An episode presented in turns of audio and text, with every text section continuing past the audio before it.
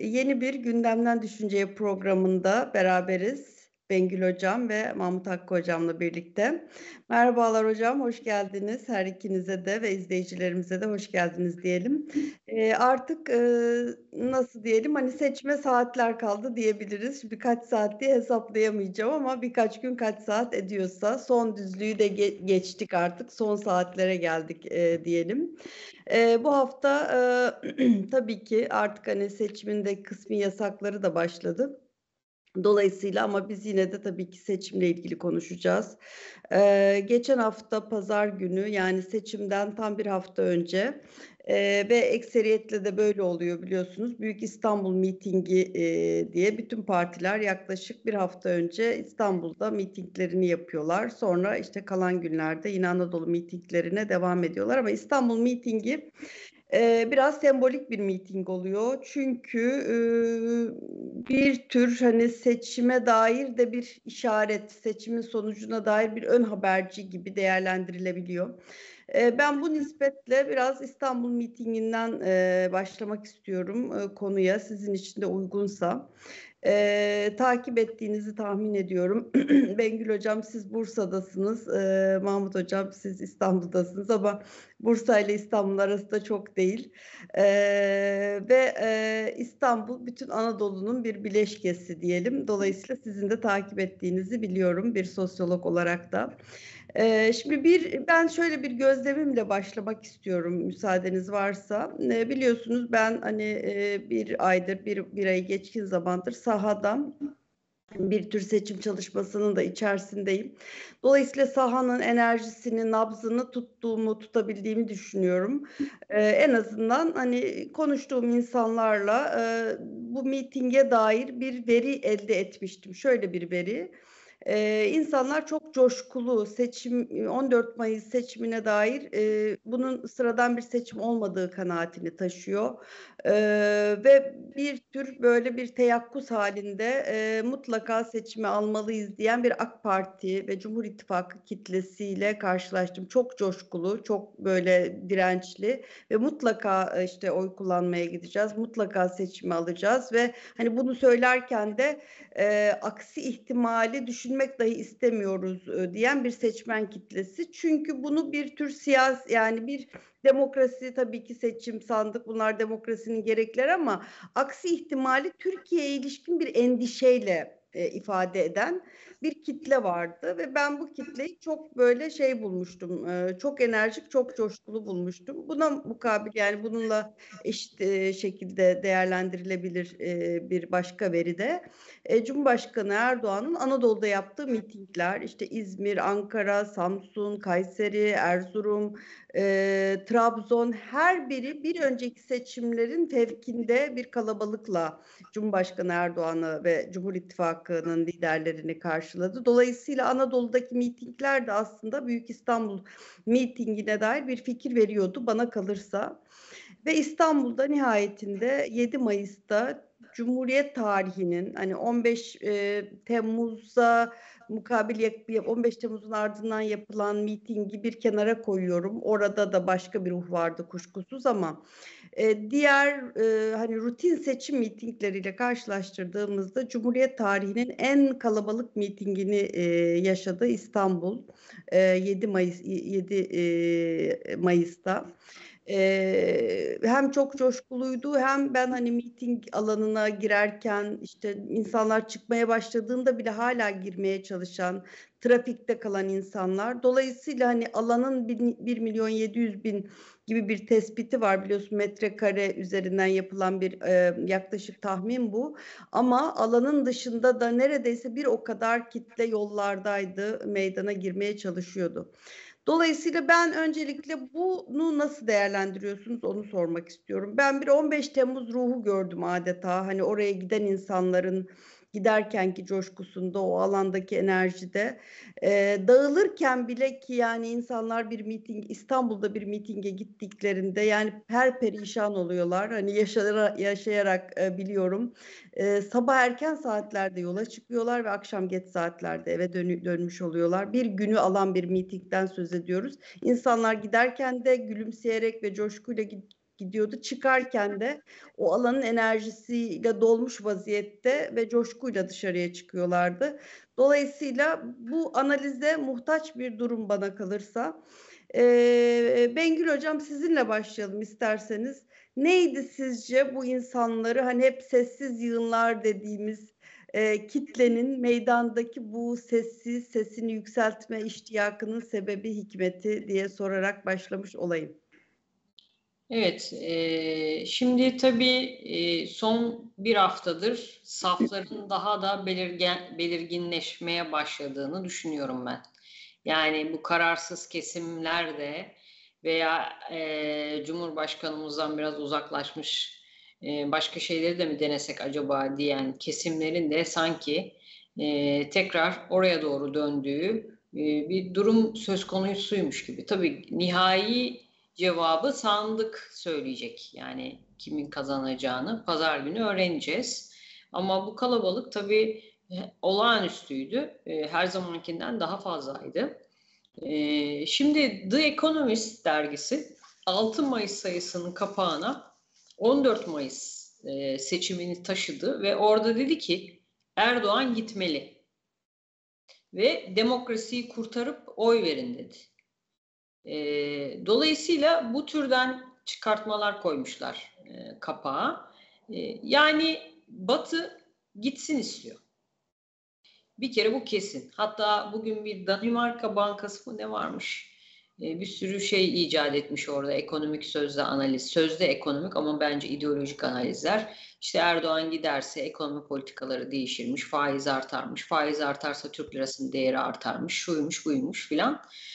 E, acayip böyle sürekli Türkiye'yi odak noktasına alan ve genelde de hep Erdoğan gitmeli şeklinde bir e, şey var, tezvirat var batıda.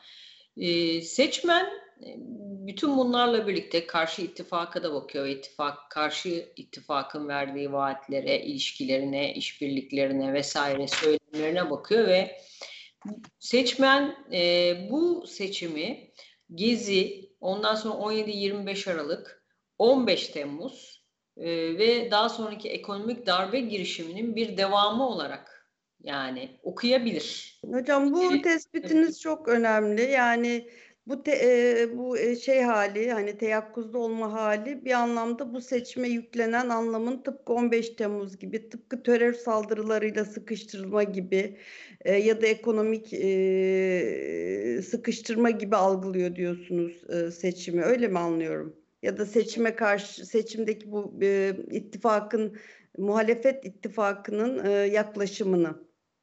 Yani Biden'ın filan attığı destekler de görüldüğü zaman FETÖ, Kandil, bilmem işte bir sürü şey birleşmiş odak dışarıdan da destekleniyor. Yani seçmen bunları baktığı zaman ne oluyoruz, nereye gidiyoruz, Türkiye'nin akıbeti ne olacak diye düşünüyor olabilir. ee, ve e, ona göre de kararını verebilir diye düşünüyorum. ee, tabii bu seçimin asıl önemi bir kere başkanlık sisteminin test edilmesi yönünde. Hmm, yani bir şeyler söyleyecek bize bu seçim. Eğer e, sistemin sorunları varsa daha iyi göreceğiz. Mesela şöyle bir durum var. E, sistemde acaba bu sistemde aslında toplumda çok da karşılığı olmayan veya genelin çok da kabul edemeyeceği radikal söylemleri olan partiler acaba sistemi böyle esir mi alacaklar? Yani e, bunun üzerine düşüneceğimizi düşünüyorum bir kere. Mesela muhalefet bunlara ihtiyaç duyuyor. Yani bu radikal kanattaki gruplara ihtiyaç duyuyor ki e, Tayyip Erdoğan karşısında birlik olarak bir şekilde e, bu seçimi alabilsin. Yani başka, başkanlık sistemi bir revizyon gerektirecek mi? E, bunları da test etmiş olacağız. E, muhalefetin kazanması durumunda sistemin tamamen ortadan kaldırıp eski sisteme geri mi dönüş olacak? Bunların hepsi test edilecek bu seçimde. O yüzden çok önemli. Yani öyle basit değil. Diğer seçimler gibi değil. Bir de tabii şu var. Bu kalabalıktan ben şunu da anlıyorum. Ee, şöyle bir fikir vardır. Büyük şehirleri alanlar seçimleri de alırlar. Şimdi büyük şehirler şu anda muhalefetin elinde. Ee, bu ciddi bir handikap tabii iktidar için. E, acaba bu büyük şehirdeki insanlar, özellikle İstanbul'daki insanlar yerel yönetimlerden bir memnuniyetsizlik mi taşıyorlar? E, seçtikleri tercihten yani yaptıkları tercihten bir memnuniyetsizlik mi taşıyorlar? O yüzden bu kadar çok alanda oldu. Bunların hepsini 14 e, Temmuz günü, şey pardon 14 Mayıs günü e, öğrenmiş olacağız diye düşünüyorum. Evet. Mahmut Hocam böyle bir dip dalga okuması da yapıldı bu şeyle ilgili, mitingle ilgili. Çünkü hani kamuoyuna yansıyan, yansıyan özellikle işte sosyal medya üzerinden daha ziyade işte muhalefet gümbür gümbür geliyor gibi bir yaklaşımdı. Biraz da böyle hani hiç hiç olmadığı kadar bir özgüven var muhalif cephede. Eee, dolayısıyla, hani, bunun nun ardından diyelim ki böyle bir şey, eee, bir kalabalık, eee, hem belki Bengül Hoca'nın dediği şey de etki etmiş olabilir. Çünkü İstanbul 4 yıldır, eee, işte CHP ve ya da ittifak tarafından yönetiliyor. Sadece CHP de demek doğru olmaz tabii ki. Eee, ve İstanbul halkı biraz da belki hani bu memnuniyetsizliğin de bir ifadesi olarak mı ya da daha ontolojik, daha hayati, daha varlık yokluk mesabesinde algıladığı için mi bu seçimleri eee, bu akışı, bu tepkiselliği gösterdi ve işte meydanlara akın etti. Bu bir dip dalga mı ve dip dalgaysa neyi ifade ediyor? Bir kere e, mitingin çok büyük olması etkileyici. Yani e, bu bu etki iki yönlü. E, bir yandan e, Cumhur İttifakı'nı destekleyen, Sayın Tayyip Erdoğan'ı destekleyen kesim açısından motive edici etkiye sahip. Diğer yandan da Millet İttifakı'nı destekleyen ve Kemal Kılıçdaroğlu'nu, Sayın Kılıçdaroğlu'nu destekleyenler açısından da aslında o özgüvenin ve işin o kadar kolay bitmeyeceğiyle alakalı bir etkiyi uyandırdı. Bunu sadece İstanbul mitinginde değil. O tabii çok büyüktü. Ee, diğerleriyle kıyaslanacak gibi değil ama mitinglerin söylediği bir şey var. Yani mitinglerde benim gördüğüm kadarıyla İstanbul mitinginde de dikkatimi çeken şeylerden biri oydu. Özellikle e, böyle daha ötelenmiş yani e, daha evvelki işte bizim o resmi ideoloji etrafındaki yaşadığımız gerilimler bu bürokrasinin daha öteki olarak kalmış insanların kazanımlarıyla alakalı onları kaybetmeyle ilgili, yeniden kaybetmeyle ilgili korkuları ya da e, bir şekilde e, bu iktidara sahip çıkmamız gerekiyor. Ne olursa olsun ve şimdi sahip çıkmamız gerekiyor diye bir motivasyonu orada takip edebiliyoruz.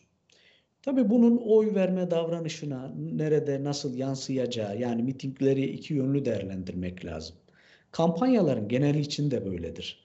Zaten son düzlüğe girildiğinde genelde seçmen davranışı daha netleşmiş haldedir. Ama motive edici etkiler yine devam eder. Yani bunlar çok büyük etkiye sahip olup olmayacağını kestiremeyiz. Çünkü e, miting meydanları e, evet yani bütünüyle e, şey değildir. Yani siyasetçiler açısından bunları yapmadıkları takdirde tamamen e, oluşturulmuş algılara bırakmak durumunda kalırlar meydanı. Yani bu aynı zamanda bir meydan okumadır. O şekilde bağlayayım. Ama öbür taraftan da sadece miting kalabalığının işte oy verme davranışına yansıyacağı yansımayacağı o tartışmalı bir iştir. Çünkü miting e, alanları her şeye rağmen çok büyük olsalar dahi e, neticede belli kesimde insanın gidebileceği yerlerdir. Bunun göz önünde bulundurulması gerekir ama motive edici etkisini inkar etmiyorum. Yani böyle bir ihtiyat e, payının bırakılması gerektiğini söyleyeyim. Şimdi Millet İttifakı'nın mitingleriyle de kıyasladığınız zaman Cumhur İttifakı'nın mitinglerinin çok daha güçlü, çok daha diri olduğunu görebiliyoruz. Bu belki daha bu bloğun e, kendisini temellendirdiği şeyleri biraz net tanımlamasıyla da alakalı. Yani demin söylediğimiz işte hatta e, Bengül Hanım söyleyince baktım mesela bu The Economist'in şu anda Twitter hesabının arka fonunda, arka resminde e, o kapağa taşıdıkları şeyler var işte. Sev demokrasi, işte e, Erdoğan karşıtı sanıyorum bir ifade daha vardı. Onları oraya da taşımışlar. Yani doğrudan e, bütün dünya çapında Twitter hesabını kendisine taşımışlar. Şimdi bu elbette ki Cumhur İttifakı'nı destekleyen insanların daha motive olmasına, daha diri gözükmesine de e, sebep olacaktır. Elbette ki yani seçimin sonucunu bilemiyorum. E, çok büyük bir farkla da olmayacağını tahmin ediyoruz. Onu da şuradan tahmin ediyoruz. Çünkü blok giriliyor seçime. Yani bu şu demek. 50 artı 1 e, başkanlık sistemi öncesindeki parlamenter rejim devam etmiş olsaydı biz büyük ihtimalle e, bu mesela yüzde birin altında oy alan ya da yüzde bir civarında oy, oy alan partilerin bu kadar bu siyasi denklemler içerisinde yer alacağını düşünmezdik.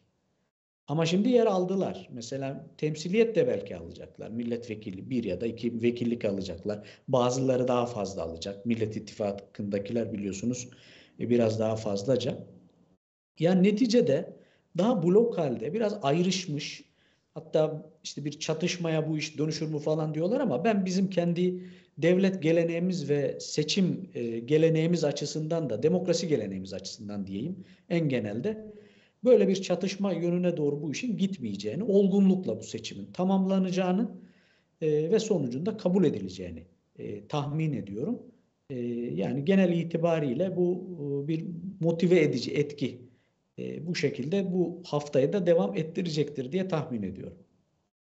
Evet, e, Bengül Hocam, e, şimdi bu e, siz ifade ettiniz, işte Gezi'deki e, Cumhurbaşkanı'nın bir ifadesi vardı, e, evdeki yüzde elliyi zor tutuyorum diye hatırlayacaksınız. E, Gezi nümayişleri başladığında Cumhurbaşkanı yurt dışındaydı. Ee, ve Türkiye dönüşünde Atatürk Havalimanı'nda mitingin olduğu meydanda büyük bir kalabalık onu karşıladı. Ee, ve o süreç Türkiye için bir şeydi neredeyse bir virajdı yani ondan bu yana işte bahsettiğiniz olayların tamamı e, hani e, seçmenin ekseriyetinin Türkiye için ehemmiyet arz ettiğini düşündüğü olaylar silsilesi bunlar işte darbe, terör saldırıları, işte ekonomik meydan okumalar vesaire ve sokağı hareketlendiren e, olaylar tamamı ve pek çoğunda da yurt dışı destekli olduğunu e, görüyoruz. İşte The Economist'in mev şeyi Twitter hesabının arka fonu yapmış olması bile başlı başına bir şey. Yani burada yani biz içeride bir seçim yapıyoruz ama e, muhalefet kanadını destekleyen e, pek çok yurt dışı işte bağlantısı, medya organı, siyasetçi vesaire var. E, dolayısıyla içerideki vatandaş da bunu farklı okuyor. Yani sıradan bir seçim olarak okumasına mani oluyor.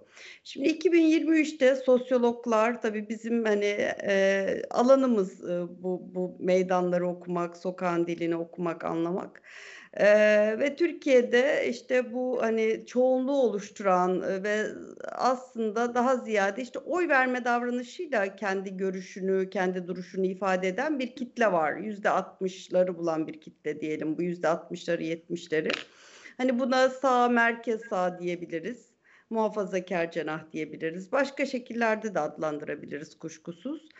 Ee, ama e, işte hani anarşik olaylara karşı, yakıp yıkmaya karşı, daha mutedil, e, işte hani bayrağımız, vatanımız, milletimiz deyince akan sular duran bir kesim bu.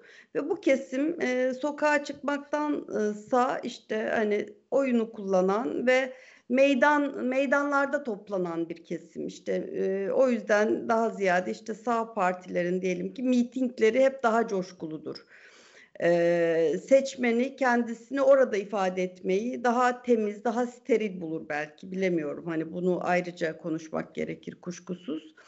E, ama Cumhurbaşkanı Erdoğan'ın o yüzde elliyi zor tutuyorum e, sözünden sonraki mitingler hep çok coşkulu oldu aslında yani. Ee, ve bir anlamda işte e, Türkiye'nin kaderiyle Erdoğan'ı örtüştüren, e, Erdoğan markasıyla Türkiye markasını örtüştüren bir algı çok yerleşti bu kesimde. O yüzden de mesela bu seçim Cumhurbaşkanı Erdoğan'ın e, yeni sistem içerisinde gireceği son seçim e, olarak da biliniyor. Dolayısıyla zaman zaman kendisi de seçmenden e, sizden son kez destek bekliyorum e, gibi açıklamaları da olduğunu biliyoruz. bir tür vefa mitingi olarak da değerlendirildi. E, bu mitingin bu kadar kalabalık ve bu kadar coşkulu olması yani Erdoğan'a işte 21 yıldır yaptığı hizmetlerden dolayı bir tür teşekkür e, de aynı zamanda. E, duygusal bir şey de vardı, e, motivasyonu da vardı sanki bu mitingin. E, bir hani bu yönüyle e, nasıl değerlendiriyorsunuz onu sormak istiyorum. Bir de tabii ki son tahlilde bütün dünyada siyasi partiler, güçlü siyasi partiler aynı zamanda hani parti içi demokrasi vesaire bunlar bahsi diğer ama güçlü siyasi partiler demokrasinin de e, önemli sac ayaklarından birisi. Türkiye'de de bu parti geleneği, güçlü parti geleneği çok önemli. Çünkü darbelerle demokrasisi mütemadiyen kesintiye uğramış bir ülkede yaşıyoruz ve o güçlü parti gelenekleri aslında demokrasimizi de işte o darbe sonrası yeniden sandık kurulduğunda seçmene nereye oy vereceği konusunda güven veren e, organlar ola geldi ve 21-22 22 yaşında tabii bir siyasi geleneğin uzantısı çok daha eskiye götürülebilir belki ama kurumsal olarak 22 yaşında ve 21 yıldır siyasi iktidarda olan bir partiden e, söz ediyoruz. Yeni sistem olmasa yani parlamenter sistemde olsa açık ara önde olacak bir siyasi partiden söz ediyoruz. Hala birinci olan bir siyasi partiden söz ediyoruz ve tek başına e, bir blok karşısında işte hani bugün bile işte kimine göre belki başa baş ama kimine göre de işte e, artı bir oy alabilecek bir liderden bahsediyoruz. Bu iki hususu e, yani Mahmut Hocam size de sormuş olacağım. Bu iki hususu nasıl e, değerlendirirsiniz? Evet, şimdi birkaç şey söyleyeyim ben e, bu konuda. E, muhafazakarların bir özelliği var Türkiye'de. E, tabii bu söyledikleriniz doğru. Hani son seçim, e, Erdoğan'a bir teşekkür de olabilir bu. E, bir de bunlar tek başına sadece şeyle düşünülmemeli. Son dönemde bir atak yaptı e, devlet, iktidar e, aynı zamanda. Mesela işte TOK sergileniyor, gemimiz sergileniyor, işte teknofestler yapılıyor. O bir coşku oluşturdu sanırım e, İstanbul'da özellikle. Ortalıkta arabalar geziyor filan. E, bunlar için de bir teşekkür niyetiyle gelmiş olabilir insanlar. Bu bir boyutu ama e, bana göre şöyle bir özelliği var muhafazakar seçmenin. Muhafazakar seçmen genelde sessiz duran kesimi oluşturuyor. Mesela geçmişte bakıyorsunuz başbakanlarını asmışlar. Yani Adnan Menderes'i asmışlar ve sessiz durmuş bu kesim. Tuhaf değil mi yani? Karşı taraf olsaydı neler yapardı? Dolayısıyla e, bu seçmen ne yapmış? Sessiz durmuş ama sonrasında gidip oy vermiş. Yani tepkisini hep oy vererek göstermiş. Böyle bir seçmen e, kitlesiyle karşı karşıyayız. Fakat Gezi'den sonra başka şeyler oldu.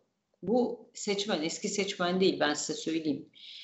Çünkü Gezi'de ne olduğunu gördüler. Yani eylemin Şimdi Gezi'yi hep sola yoruyorlar ama bence sağ için de düşünmek gerekir. Yani sağ için de o tahayyülü biraz düşünmek gerekir. Hmm. Sol için yapılanı, yorumları. Yani onlar da bir şeyleri öğrendiler. Şunu öğrendiler. Örgütlenmeden hiçbir şey olmuyor. Dolayısıyla bugün muhafazakarlar eskiye göre bana benim, benim düşüncem daha örgütlüdür. STK'larıyla, e, sivil toplum örgütleriyle bir takım kuruluşlarıyla, e, düşünce kuruluşu olsun, aksiyoner yardım kuruluşları veya başka şeyler olsun. E, bugün çok daha fazla örgütlü hale geldiğini düşünüyorum ben muhafazakar kesimin. Ve dolayısıyla e, ileride bir gün bu işte biz örgütlü mücadele bizi sonuna kadar götüreceğiz diyen güruh karşısında başka bir örgütlü kesim de bulabilir.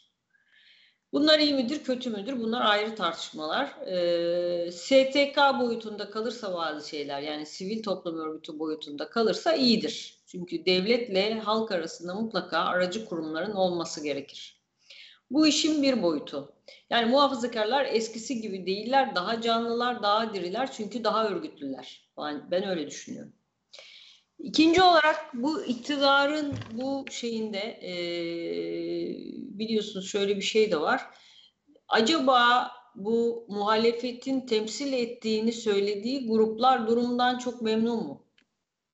Biraz da bunu değerlendirmek gerekir diye düşünüyorum. Bunu 14 Temmuz söyleyecek. Yani acaba mesela biz onu kapsıyoruz, bunu kapsıyoruz, 6 kişi birleştik, 7 tane olduk filan. Tamam da acaba aşağısı birleşti mi? Hmm. Bunu bilmiyoruz yani. Bunu bilmediğimiz için e, onlar sadece söylemde bunu söylüyorlar. Yani söylemleri böyle. Fakat onu 14 Temmuz günü öğreneceğiz. Eğer aşağıdakiler bu ittifaklardan çok da memnun değillerse mesela CHP ile e, Saadet Partisi'nin bir araya gelmesinden ya da HDP ile bir araya gelmesinden veya Saadetlilerin HDP ile bir araya gelinmesinden filan e, memnun değillerse ve 14 Temmuz'da bunu da ifade ederlerse oylarıyla insanlar, onların bekledikleri oyu alamazlarsa yani e, muhalefet, o zaman bazı şeyler sorgulanmaya başlanabilir. Mesela CHP'nin Kemalizmi sorgulanır hale gelebilir, Atatürkçülüğü sorgulanır hale gelebilir. Ee, Saadet Partisi'nin dinle ilişkisi, e, duruşu, e, milli görüşle ilişkisi filan sorgulanır hale gelebilir. Ondan sonra İyi Parti'nin milliyetçiliği çok fazla sorgulanır hale gelebilir. Yani çok kritik bir durum oluşabilir. Hatta HDP'nin tabanında bu CHP ile sonuçta HDP yıllardır e, tek parti dönemini suçluyor. O tek parti de CHP'dir o dönem. E, yıllardır e, ihtilaf halinde olduğu bir grupla e, bir araya gelmesi acaba HDP'nin tabanı ne kadar hazmedecek? Bunu da 14 Temmuz'da göreceğiz. Eğer sırf iktidar olmak uğruna bunlar hazmediliyorsa o zaman Türkiye'deki ideolojiler üzerine tekrar bir düşünmemiz gerekecek. Kimlikler üzerine tekrar bir düşünmemiz gerekecek diye düşünüyorum. Ee, bir şeyin daha sorgulanacağını düşünüyorum. İnsanlar bu TOG'u görüyor, gemileri görüyor, gaz çıkmış. Bugün ben doğal gazımın devlet tarafından ödendiğini gördüm yani. Sevindim çünkü dün o parayı kitaba yatırmıştım. O par kitap parası çıktı dedim, sevindim yani. Ee, bunları görüyor insanlar. Şu muhalefeti de eleştirebilirler. Her şeye karşıyız. Her şey yanlış. Her şey hatalı. Bu iktidar hiçbir şeyi bilmiyor, hiçbir şeyi beceremiyor. Tamamen kötü. Bir felakete götürüyor toplumu. Ee, gittikçe daha kötü duruma düşüyoruz. Bu tür bir muhalefet de insanların ben artık eleştirmeye başlayacaklarını, belki muhalefettekilerin kendilerinin de kendilerini eleştirmeye başlayacaklarını düşünüyorum. Ha seçimler tersi bir istikamette olursa yani eğer AK Parti kaybederse e, AK Parti'nin de kendisini bir self refleksiyona tabi tutacağını, ekonomiyle ilgili olsun, başka konularda olsun, söylemleri olsun onları gözden geçireceğini ve e, tekrar kendisini bir hesaba çekeceğini en azından düşünüyorum. Bir de bu daha önce de söyledim. Bu seçimin katalizörü bence hala HDP. Bakın olaylar oluyor, taşlamalar, şunlarla hiç güzel şeyler de değil bunlar. Bazı insanlar huzurlarının bozulmasını istemeyebilir. Bunlara Kürtler de dahil. Çünkü daha önce gördük, hendek kazıldı. Şehir şehirlikten çıktı. Diyarbakır işgal işgale girdi mesela. O insanların huzurları bozuldu. Bu insanların aileleri var, çocukları var, akrabalık sistemleri var, huzur içinde işleri var, yaşamak istiyorlar yani.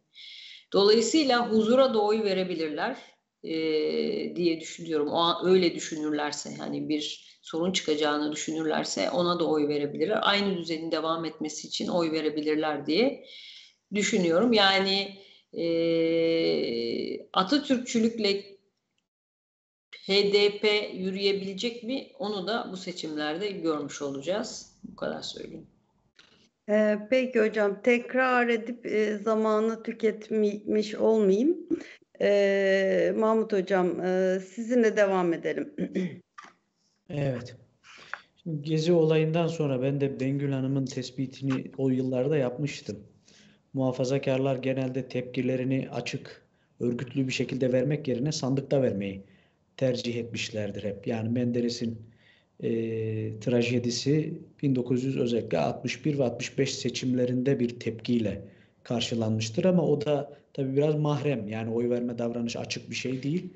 E, ya da işte rahmetli Özal'ın e, 12 Eylül'den sonra iktidara gelişinde de benzer bir tepkiyi takip edebiliriz. Hakeza 28 Şubat sürecinin sonucunda Adalet ve Kalkınma Partisi'nin bugüne kadar devam eden iktidarının bir tepkisel yanı var. Ee, biz bunu 15 Temmuz'da gördük asıl. Yani e, darbe girişiminde bulunanların malum o zaman aleni de söylediler bunu. Yani bizim millet sokağa çıkmaz, korkar, korkaktır falan e, laflara edildi. Halbuki e, millet gayet kendi iradesini koruma adına sokağa çıktı ve e, silahlara karşı da mücadele etti. Maalesef e, 250'nin üzerinde de insanımızı kaybettik biliyorsunuz o, o çatışmalarda. E, karşılıklı çatışma da değildi üstelik yani tek yönlü bir e, saldırı e, düzenlendi. Çok büyük bir trajedidir. Ama e, yeniden darbe yapmak isteyenleri, düşünenleri herhalde çok da düşündürecek bir olaydır. Meselenin böyle bir yönü de var. Şimdi bu seçimlerle alakalı ben de e, sizin söylediğiniz e, yönünü görüyorum. Vefa ile alakalı, sahiplenme, e, demin söylediğim gibi yani muhafazakar kesimin kendi kimliğiyle ilgili o ötelenmişlikten çıkmayla alakalı motivasyonunun bir yönüyle e, bu seçimlere yansıyacağını tahmin edebiliyoruz. Bu seçimlerle ilgili başka bir şey de e, sosyolojinin çok karışmış olması. Yani sizin de söylediğiniz gibi bugüne kadar en azından parlamenter rejimde takip ettiğimiz seçimlerde e, biz belli bloklar ve o bloklar etrafında partilerin aldığı oyları görebiliyorduk. İşte buna sağ sol diyebilirsiniz. Muhafazakar, muhafazakar, milliyetçi ve diğer taraftan sosyal demokrat, Atatürkçü gibi yani blok halinde isimler verebiliriz ama alt bunu temsil eden partilerin de değişen oranlarından hep bahsedebilirdik. Burada bu durum biraz daha değişmiş vaziyette. E, çünkü farklı kombinasyonlar da ortaya çıkıyor. Yani milliyetçilik hassasiyeti olup Millet İttifakı'nda olan ama orada bulunan işte başka bir partiden rahatsız olan ya da bir destekten rahatsız olanlar da olabiliyor. İşte daha Atatürkçü çizgiyi takip etmiş ama şu an Cumhur İttifakı'nda olup e, işte kendi siyasi çizgisinde aslında ilk defa o kesimle bir arada bulunanlar olabiliyor. Dolayısıyla e, sürprizler olabilir. Kastettiğim şey bu. Yani geçmişteki yönelimlere göre doğrudan analiz yapmayı daha zorlaştıran bir e, yönü de var. Bunu iki, iki türlü zorlaştırıyor. Bir bloklardaki çeşitlilik bunu zorlaştırıyor. Her iki blokta da farklılıkların bulunması zorlaştırıyor. Diğer taraftan da e, bu seçimin ikili yani yüzde elliyi gerektirmesiyle ilgili bir şey var bir, bir analiz zorluğu var e, bizim açımızdan. E, ben de hafta sonu e, Konya ve Karaman'daydım. Yani orada daha o Orta Anadolu reflekslerini takip ettiğim zaman hakikaten e, seçmenin de kafasının çok karıştığı bir şey olmuş. Yani daha iyi Partili olup Milliyetçi Hareket Partisi'ne destek veren, işte Cumhurbaşkanlığı seçiminde ona göre ya Tayyip Bey'e ya da Sinan Oğan'a yönelenler falan. Bu tür ilginç şeyler vardı, e, kombinasyonlar vardı. Hatta aynı ailenin içerisinde nesil farkına göre oy tercihlerinin e, değiştiği, farklılaştığı şeyler de vardı.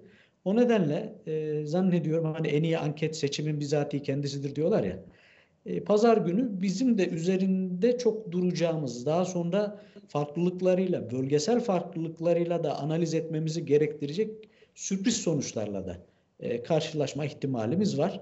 Memleketimiz için hayırlı olsun. Bu evet. hayır duayla bitirelim. Evet. Şimdi hocam seçimden sonra çok az bir zaman kaldı zaten. Yine bu programı yapacağız ve söylediğiniz gibi e, bizim için bir şey olacak. Hani gerçek bir anket ve onu analiz edeceğiz. Önümüzdeki hafta diyelim.